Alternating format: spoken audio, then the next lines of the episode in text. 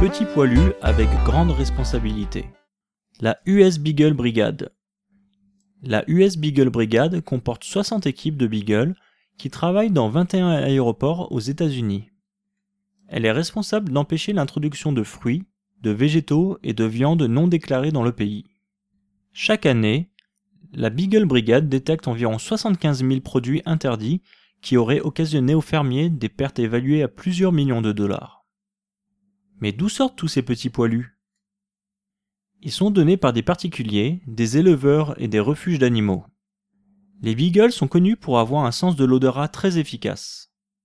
De plus, les chiens de cette brigade doivent être complètement à l'aise en présence d'autres personnes.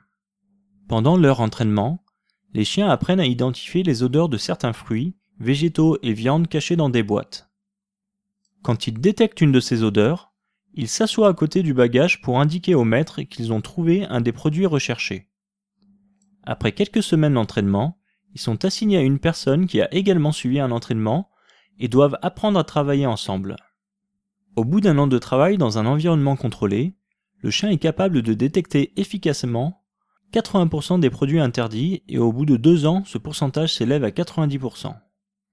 La première expérience de l'équipe dans une situation réelle se déroule dans l'aéroport d'Orlando, en Floride, où ils doivent faire face à un environnement très dynamique.